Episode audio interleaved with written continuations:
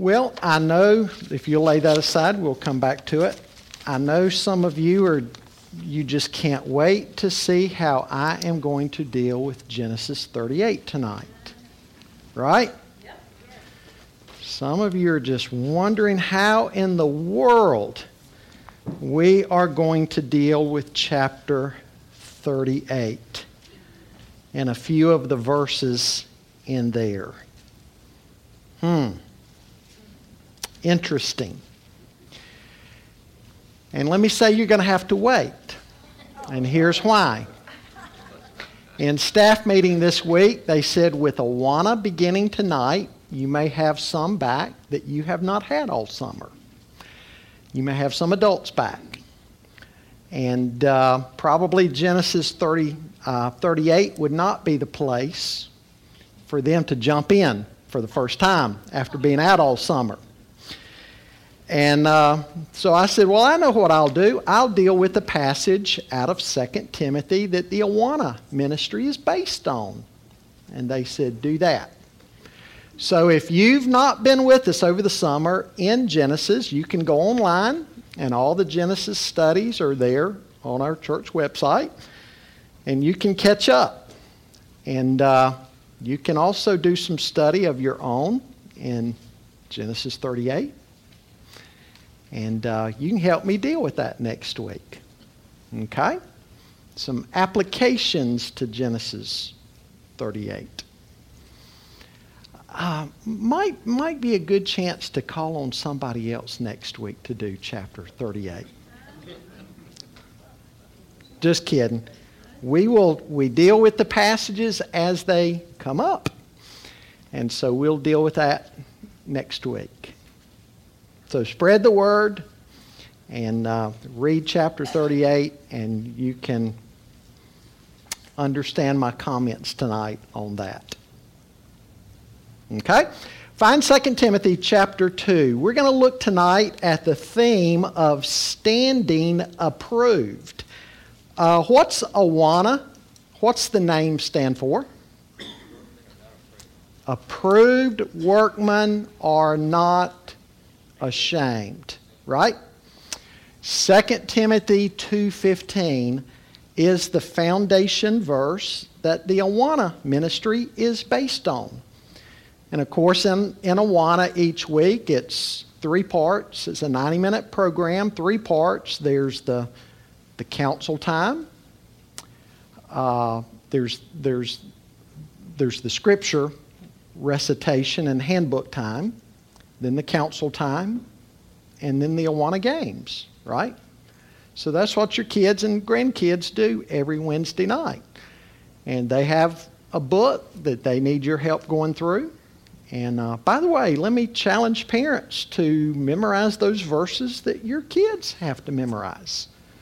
Uh, make it a family thing. I think that'd be great. And go through the book with them, and you'll be called on to help them do some things uh, in the course of Awana anyway, but uh, great scripture memory uh, ministry for kids. But again, it is based on uh, chapter 2, verse 15. But let's back up at verse 14 and let's read down through verse 21. Paul says to Timothy, Remind them of these things and charge them before God not to quarrel about words which does no good, but only ruins the hearers. Do your best to present yourself to God as one approved, a worker who has no need to be ashamed, rightly handling the word of truth. But avoid irreverent babble for it will lead people into more and more ungodliness, and their talk will spread like gangrene. Among them are Hymenaeus and Philetus, who have swerved from the truth, saying that the resurrection has already happened. They are upsetting the faith of some, but God's firm foundation stands, bearing this seal The Lord knows those who are His, and let everyone who names the name of the Lord depart from iniquity. Now, in a great house, there are not only vessels of gold and silver, but also of wood and clay, some for honorable use and some for dishonorable. Therefore, if anyone cleanses himself from what is dishonorable, he will be a vessel for honorable use, set apart as holy, useful to the master of the house, ready for every good work. You know, it's said that even from early on, uh, Robert Louis Stevenson knew exactly what he wanted to be. He wanted to be a writer. Way back into his childhood, as early as he could remember. And of course, he went on to write such works as Kidnapped and Treasure Island. Maybe you've read some of those. But he also discovered at a very young age that being a writer would demand discipline and it would demand a lot of hard work. He knew that he needed to do two things. He needed to, first of all, read great writers, their works, so he could see how they handled themes, developed themes, and how they built the plot and all that into the story. Secondly, uh, he knew that he would need to practice his writing skills. And so, as a young man, they said everywhere he went, you could always see Robert Louis Stevenson with two things. There was a book under one arm, a book of a great writer, and under the other arm, there was an empty writing tablet. He wanted that writing tablet so through the course of the day, if there were flashes of insight, he could write those flashes down. And so that's how he lived his life with those daily disciplines reading great literature and practicing his own writing skills. He wanted to stand approved one day in the public's eye as a great author himself. Let me ask you tonight is it your desire to be an approved workman for God? Well, let's talk about that tonight. Let's talk about some requirements out of chapter 2. Now, I want you to notice something first before we get into it. In the original context, who were these admonitions given to? Timothy. And where was it that Timothy served? Ephesus. He was the pastor there of the church. And uh, Paul's writing to him. Um, he's Timothy's his child in the faith, and he's in First and Second Timothy. He's giving Timothy instructions about how to conduct himself in the ministry. But folks, I don't want you to think that the uh, pastoral epistles, First and Second Timothy and Titus, are only for ministers. There's not two standards in the Bible, one for ministers and another for laity. We are all to be holy. And so when we find these admonitions being given here, we can put our own name in the blank too and know that these are words that apply to us. Do they apply to ministers? Yes, but they apply to each of us. Now, Paul's going to indicate to Timothy what all is involved in standing approved. And he's going to talk here about it involving one's words, one's theology, one's priorities, and how one deals with sin in their life. Let's begin tonight uh, with words. If you're taking notes, which I hope you are, number one would be guard your words. Guard your words. Look again at verse 14. Remind them of these things and charge them before God not to quarrel about words, which does no good but only ruins the hearers. Then look down at verse 16. But avoid irreverent babble, for it will lead people into more and more ungodliness, and their talk will spread like gangrene. Folks, to be the Christian workman that Christ would have you to be, you've got to get a handle on your words. Words matter. Our speech matters. Man alone in God's creation is given this unique ability to express himself in words. But we need to be very careful how we use those words. You know, there's probably no uh, area of human existence that gets more abused than our talk. I'm reminded of the church gossip, a lady who was a church gossip. Somebody's phone's going off, I think.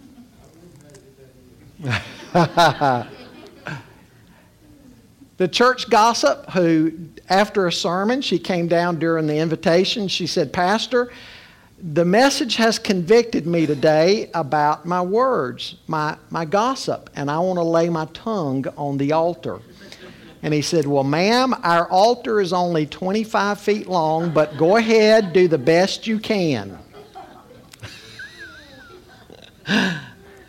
James writes in the book of James that the entire course of somebody's life can be set on fire by their words.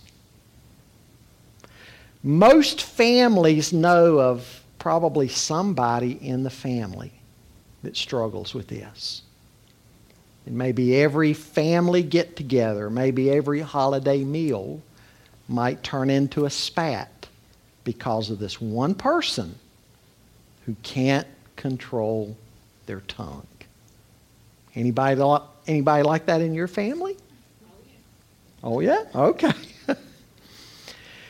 well, there's a broader application, uh, and we'll get into that in a moment a more targeted application, but the most important idea in this thought about guarding our words would be from verse 14 that we're to speak truthfully about things pertaining to God. We're to guard our words when it comes to things pertaining to God. Now, of course, this has special application to the minister or to anybody in the church who's ever charged with teaching Scripture. And if that's your role, you are to focus on the great doctrines of our faith and not fight over trivial matters. Paul says, Timothy, you are to remind your listeners of these things. Now, in verses 1 to 13, Paul has written to Timothy about these things. Remind them of these things. What are the these things that he's to constantly remind them of? Well, that they need to be disciplers who are passing along the gospel to others we're to continue to pass along the baton to others who come after us. We are to endure hardship for the sake of the gospel. And we're to remember the resurrection of Jesus Christ from the dead. And so Timothy is to constantly remind his, his listeners of these things. These things that are so important in the Christian life. Kind of reminds me of what Paul said elsewhere to another church.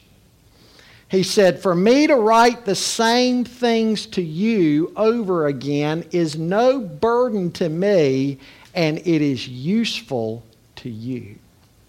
We need to be reminded of things, don't we? Now, I want you to keep in mind that Christianity at this point was young. The church was growing, getting established. Those there were those coming into the church. And what did the church not have to the same degree that we have it today? The complete canon of Scripture. They didn't have that yet. Now, as we'll see in a minute, some were teaching certain strange doctrines. They were going off on their own, going off on their own authority, and teaching strange doctrines, even that there was no such thing as the resurrection from the dead.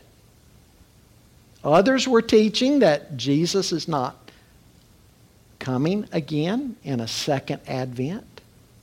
Still, others were teaching that Jesus was not really a man. He only appeared to be a man. He appeared to be flesh and blood, the Gnostics.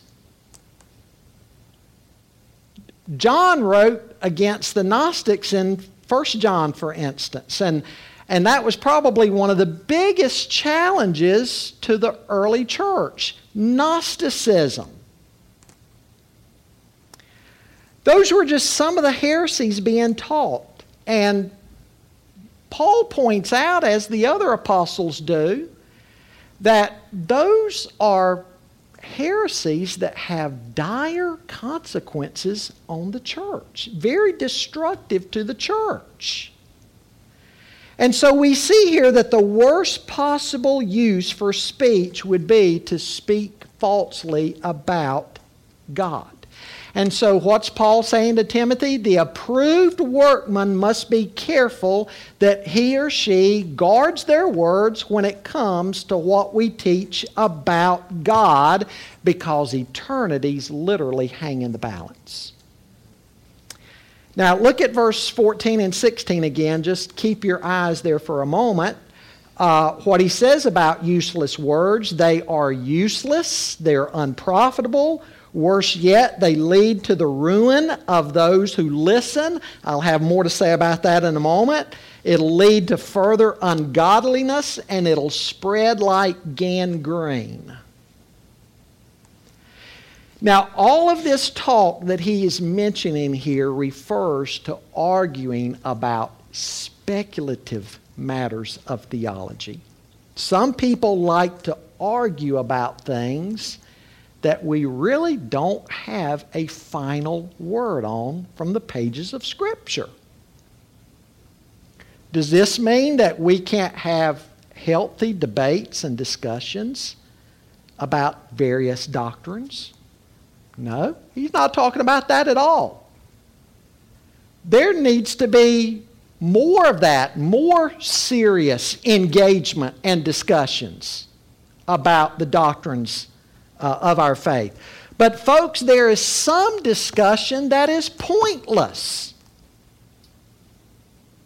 In the Middle Ages, for example, they would argue endlessly about how many angels could dance on the head of a needle.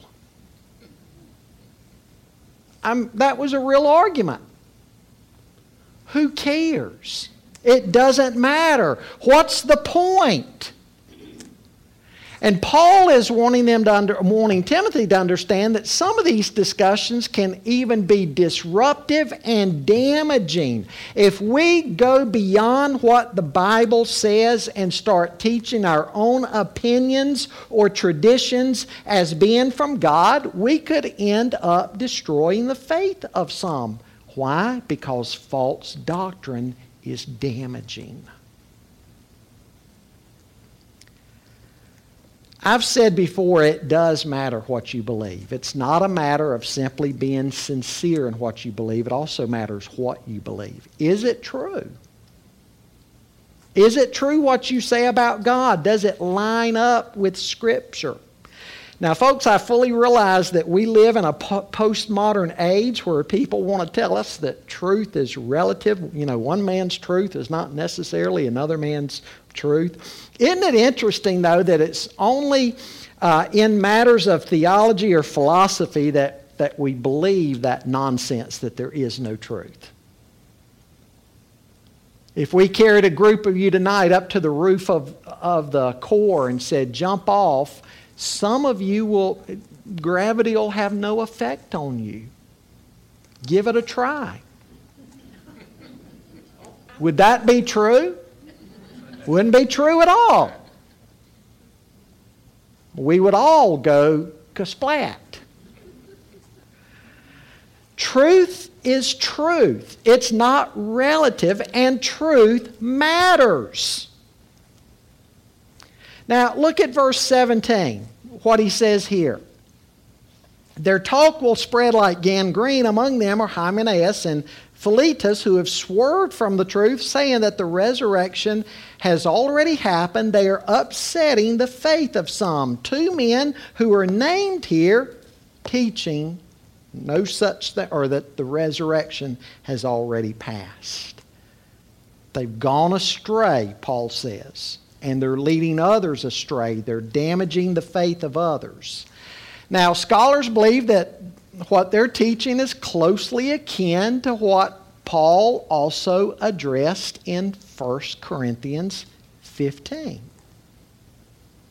What was being denied by these men was an actual physical resurrection, a bodily resurrection.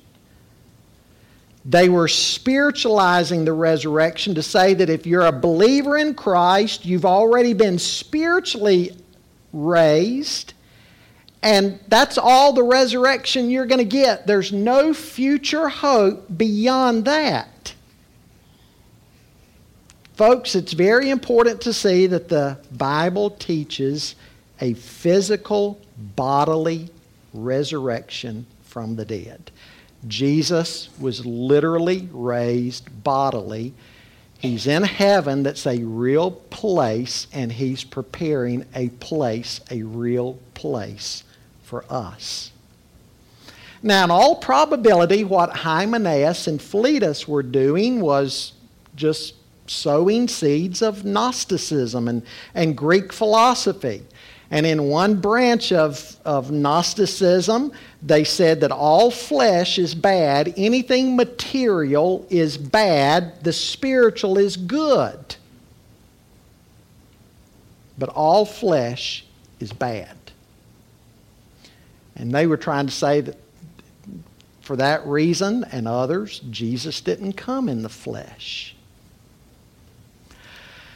Folks, it's important to understand that the resurrection is bodily. God is making all things new. Heaven is not going to consist of disembodied spirits flying around in a spirit world or a phantom world. Revelation 21 and 22 describes heaven as a real place. And, folks, that's an important final chapter in the narrative of redemption in the Bible. Sin will be defeated in the arena where sin reigns. And that's in the flesh and in the real material world. Satan will never be able to say to God, You might have beat me in spiritual aspects, but I beat you in the real world. What you read about in Genesis 1 and 2 was the creation of a real world, and that's what the new heavens and new earth will be like.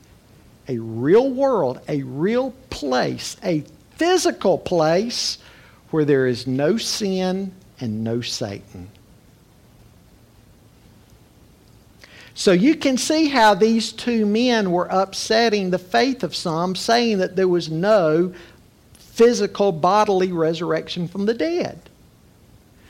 Now, folks, lest you believe that this is just a first century world argument, you can get in your car and drive eight miles down the road to UNCC, and there's a Christian professor there, or he claims to be a Christian. He's not, based on what Paul says in 1 Corinthians 15 about denying the resurrection. Talk to Steve Patterson in our church about this guy sometimes. Dr. James Tabor is his name. Dr. James Tabor. He denies a real physical bodily resurrection. He keeps taking all these trips to Israel with, with Steve's group that's going. Uh, these digs that Steve Patterson goes on in Israel in the summer. James Tabor is on many of those trips because James is convinced he's going to find the bones of Jesus buried somewhere.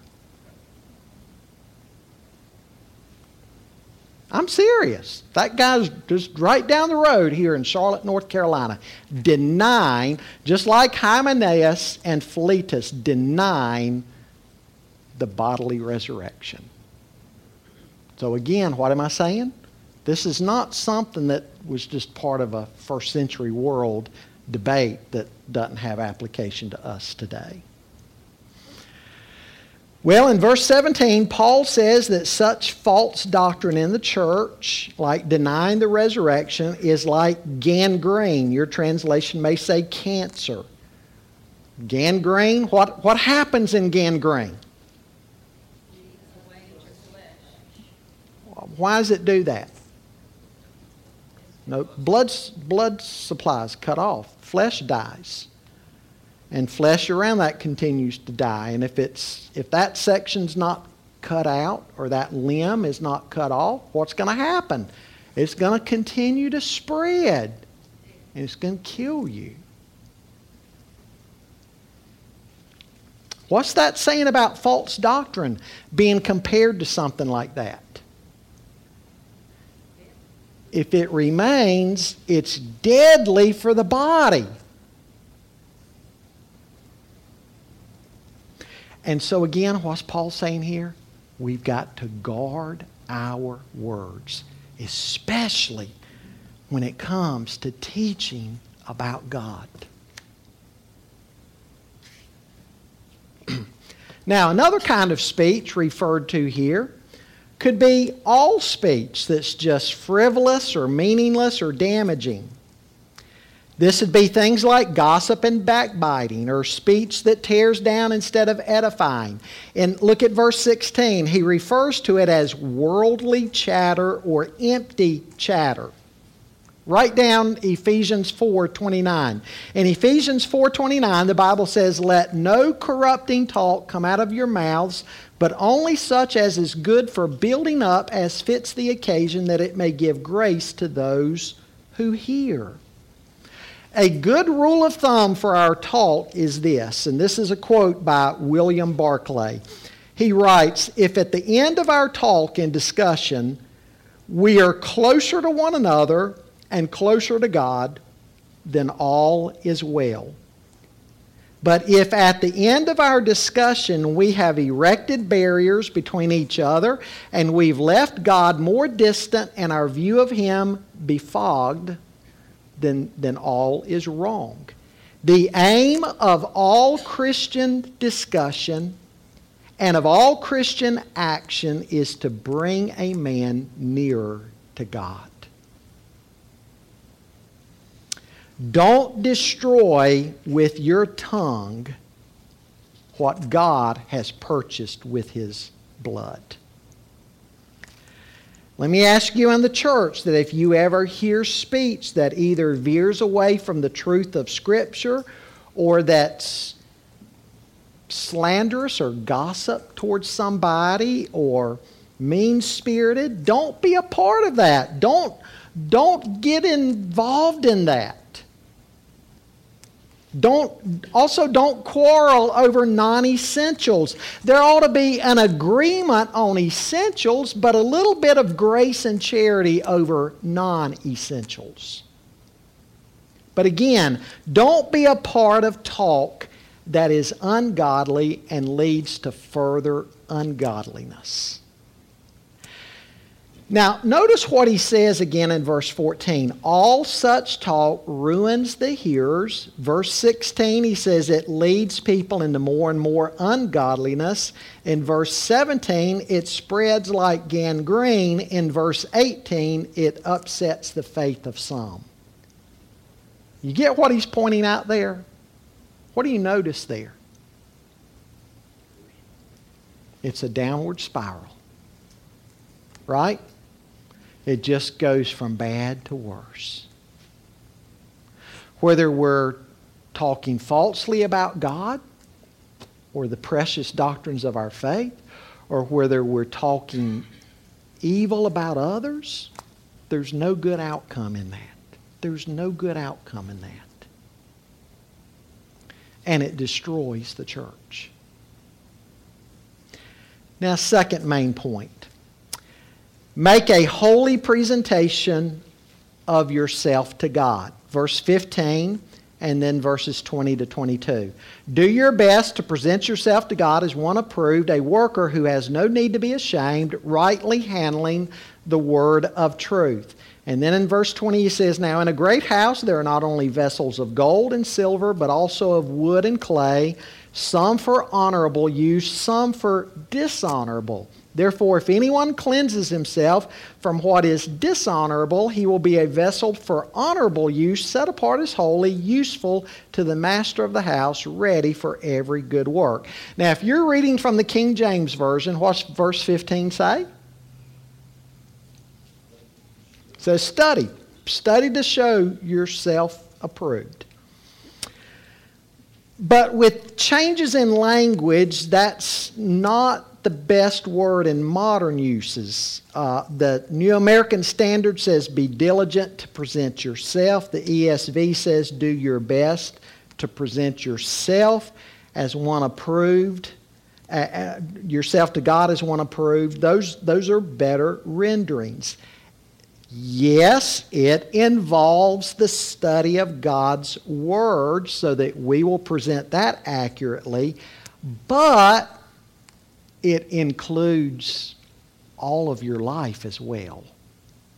And that's the reason newer translations expand on the word study, because it applies to life.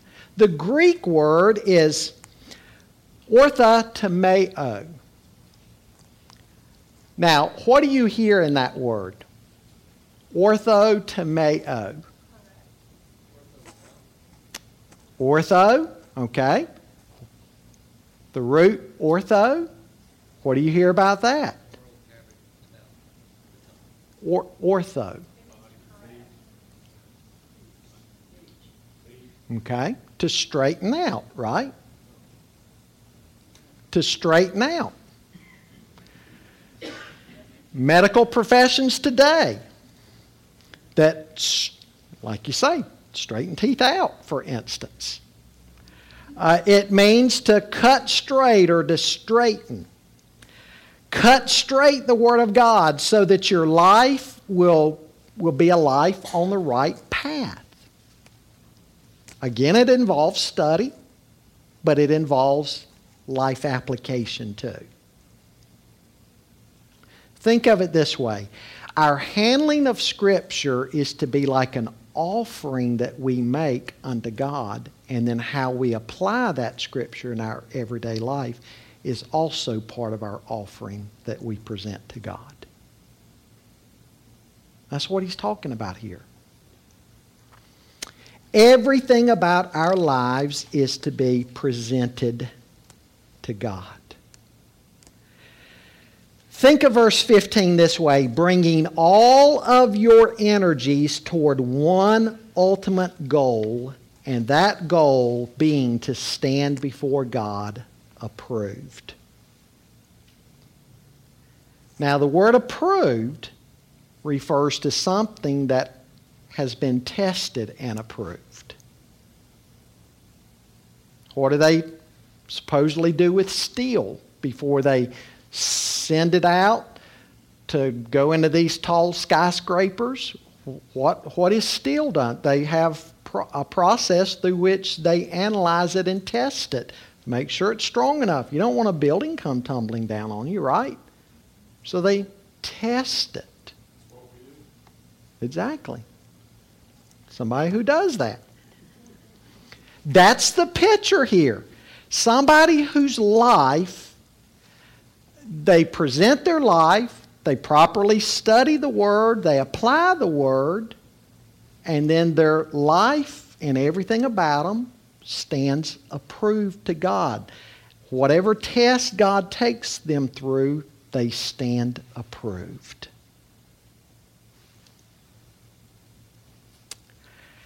And the great promise in verse 19 is what?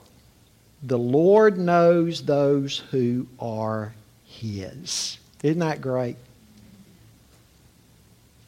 The Lord knows those who are His. moses said that one time Yeah, and we're going to talk about that. Yeah. That's that's that's the background of this. I'll we'll get to that in a, in a moment. God knows the difference between a Hymenaeus and a Philetus and somebody who is genuine, somebody who is approved. God knows the difference. I mean, think about it. Jesus said in that day, people stand before him and some will say, Lord, Lord, and he'll say to some, What? Depart from me, I never knew you. In other words, he knows the difference. He knows those who are his. It's believed that verse 19 here uh, harkens back, as Kathy has made reference to, Numbers 16. Korah's rebellion. Does anybody remember that story, Korah's rebellion? Okay. There was that group that came up against Moses, and they didn't like Moses anymore. Who are you to lead us? And what the what the Lord tell him said, uh, Moses, you stand before the people and say, if you're with me, you get over here. If you're with Korah, you get over there. And that's what the people did. And what happened with Korah and that group? What God do? Open the ground and swallow them. And what, what was the Lord's word to Moses? That he knows those who are his and that he makes a distinction.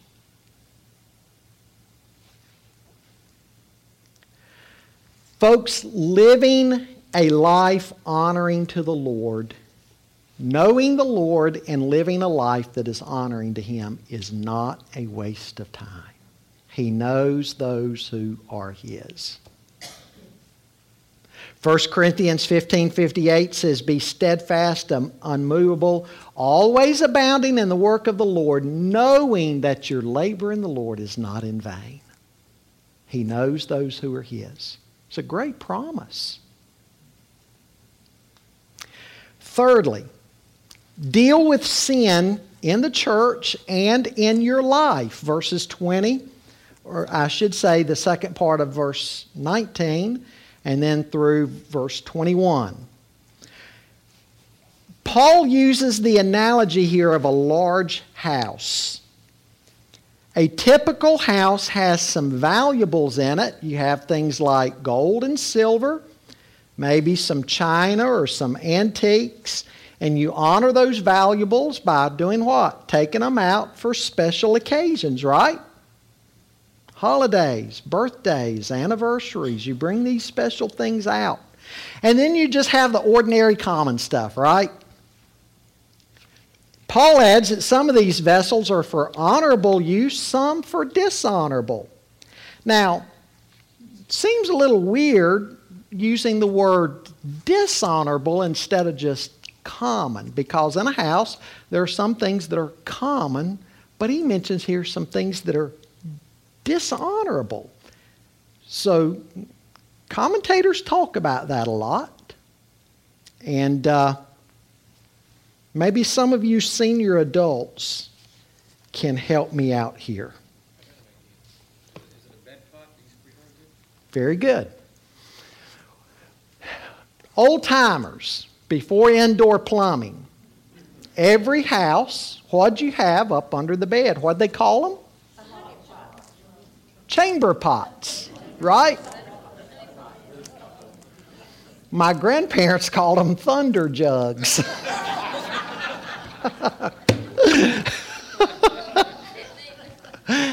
but uh, you, you be grateful for that chamber pot at 3 a.m. in the morning on a winter morning that's about 15 degrees outside that you don't have to go out to the outhouse, right?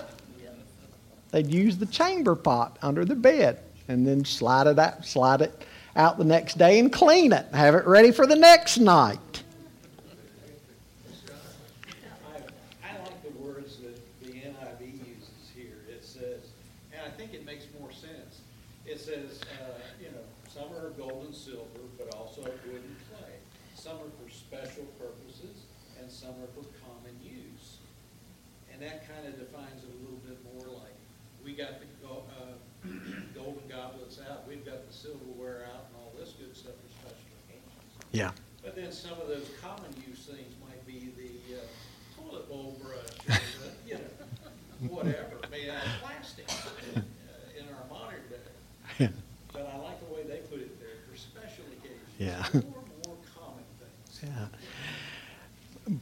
But the word dishonorable goes even stronger than that, doesn't it? Nobody's going to pull out that chamber pot and show it off. It's something dishonorable that you don't call attention to, right? In your house. You don't, you don't invite your company over to see your chamber pot. you do. Ronnie does? Well, you're the only one. Oh, he's saying, look how clean I got it.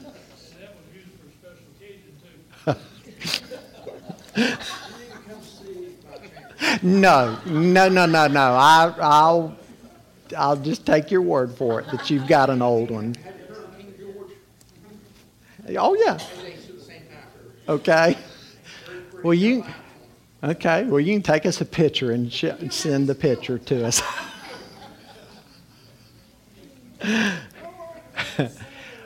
Again, he's making. We're spiraling downward. He's, he's making a comparison here with the church. A large house, silver and gold, some for special purposes, for some dishonorable. And he's comparing the church to this. Now, think about what Jesus said in a church. What will there always be growing until the end of time? Wheat and tares, right? True believers, false believers. And he knows those who are his. The two exist together, and at the judgment, they'll be separated.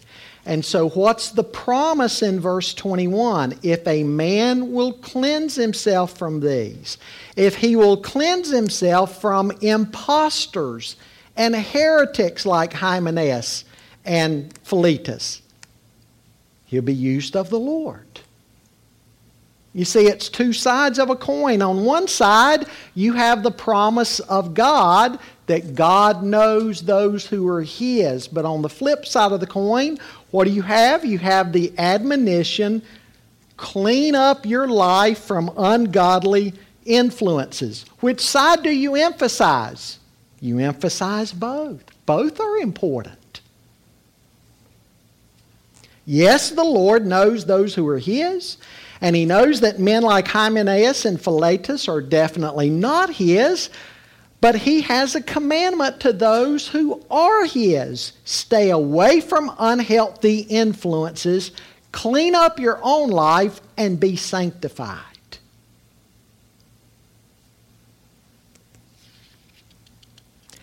Now, listen to me um, just a minute longer. If you and I are going to stand before God and hear the words, Well done, good and faithful servant, the entire focus, the entire orientation of your life has got to be different from that of the average man or woman out in the world.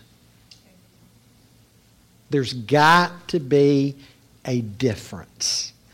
We simply cannot live like everybody else and think that it's going to end well. It's not.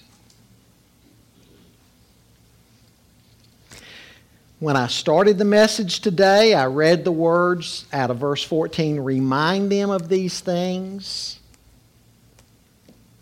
The need to disciple reliable men, the need to endure hardship, We've got to die with Christ. We've got to live as a soldier of the cross. We've got to remember that Christ lives and reigns.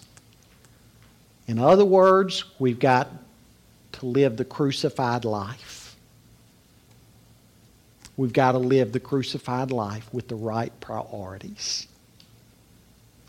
And it's going to cost. There's going to be times it's not easy. There's going to be times it's not convenient but it's necessary. It's necessary.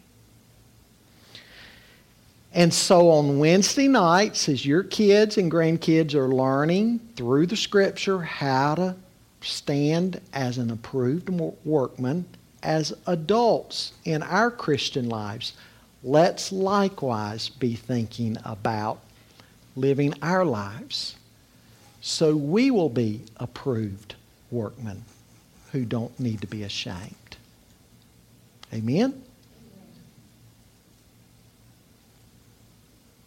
Next week, Genesis 37. We'll talk about some. 38. We'll talk about some non sanctified living next week, some dirty living. How not to act. Any comments before we go on to our prayer time? Okay? Mm-hmm.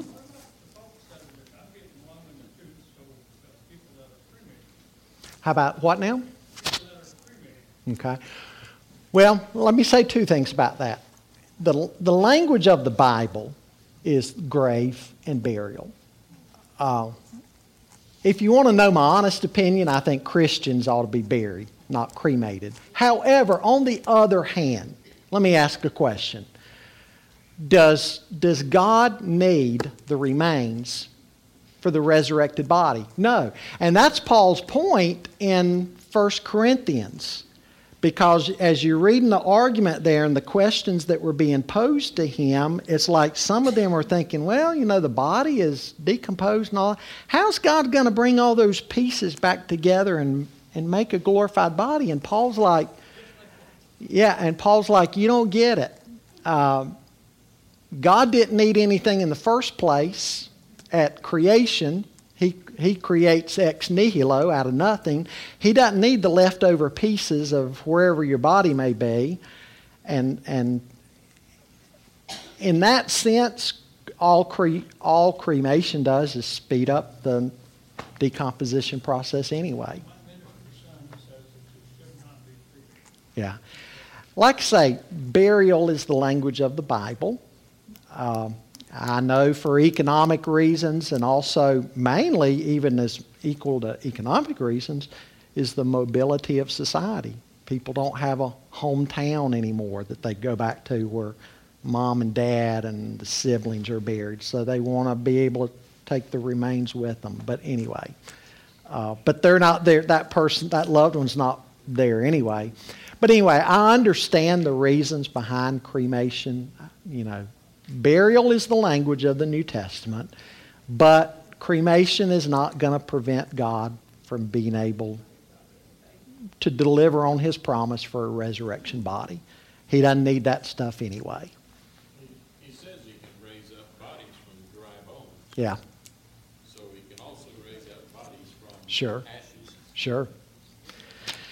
Think of all those buried at sea, all of those incinerated in explosions and fires. God doesn't need the pieces of this body to make my new body. Yep. Yep.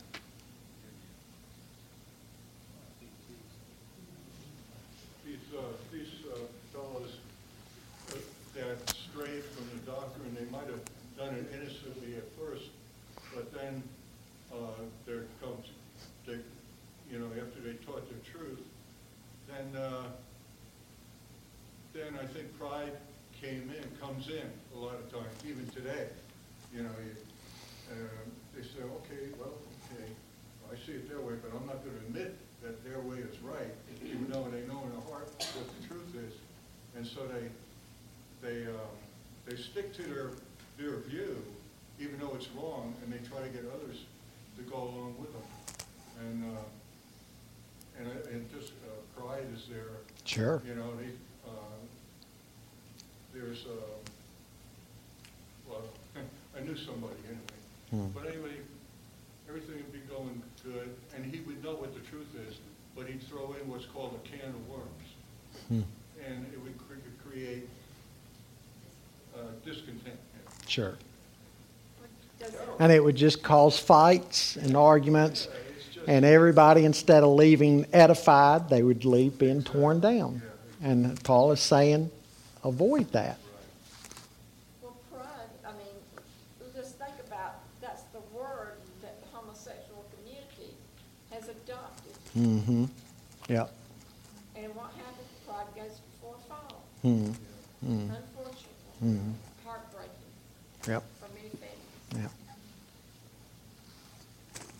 What about the opposite of that? Um, I think of like Josh Harris. You've heard of him, right? The writer. Yes.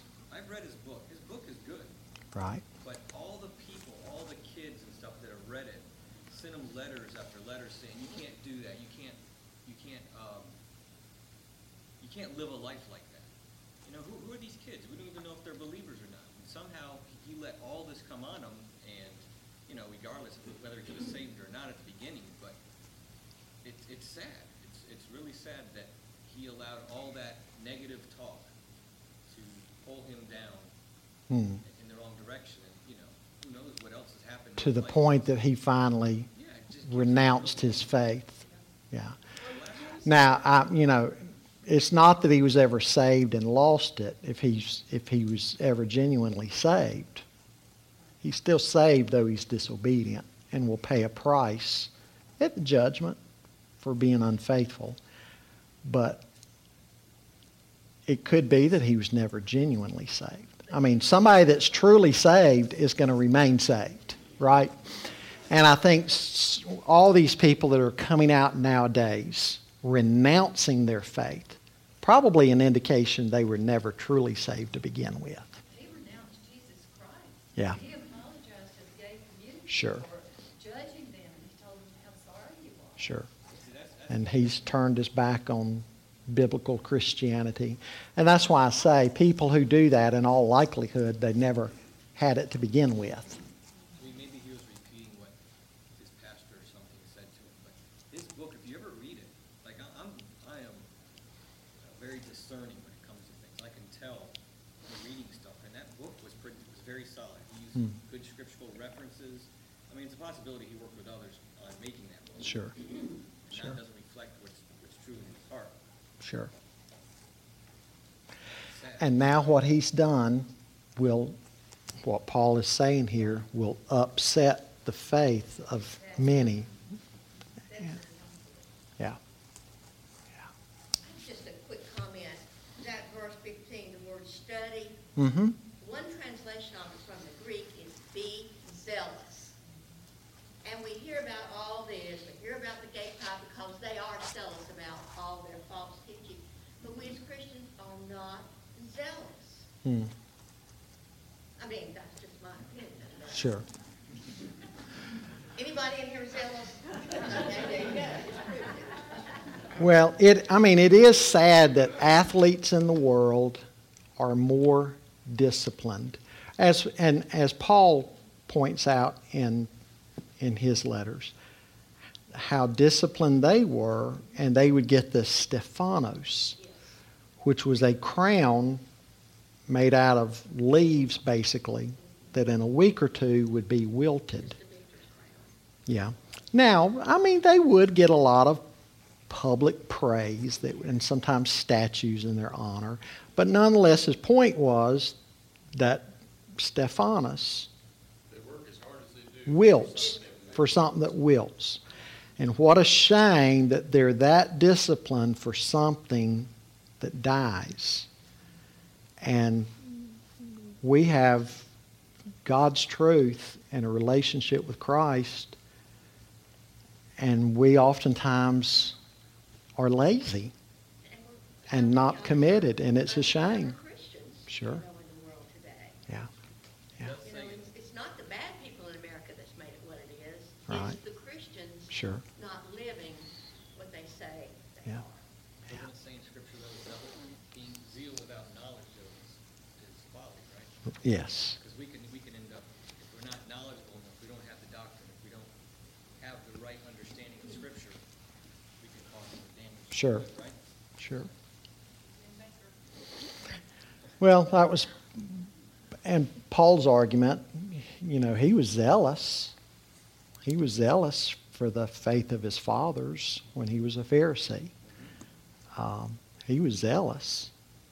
But Of then, course, that verse says, be zealous to show yourself approved, right, that particular verse. Sure. With the zealous. in yes. You have to look at the context always in scripture. not Sure. just Pick out a, it has to be the whole context. Right. Romans twelve, I'm, gonna- I'm gonna just read part of it.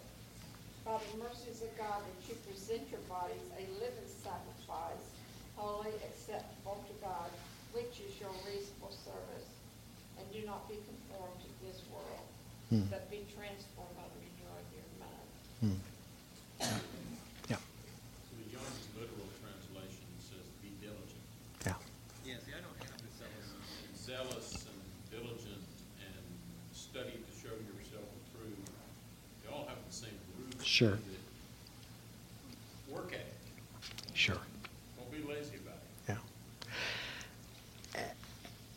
And what, what we're seeing from verse 15 is when translators, when you have the parent language and receptor language, a lot of times there's not one word that translates out of one language into another. Uh, there'll be, that's why translators struggle. How best do we put this Greek word or this Hebrew word into English because we don't have a perfect English word that fits this original language word. And so by reading different translations of the Bible, it's almost like having a commentary because you can see how translators struggled with these words and you can gain a lot of insight. We need to close in prayer. They're going to be looking for the kids. I went on too long tonight, didn't I? Imagine that.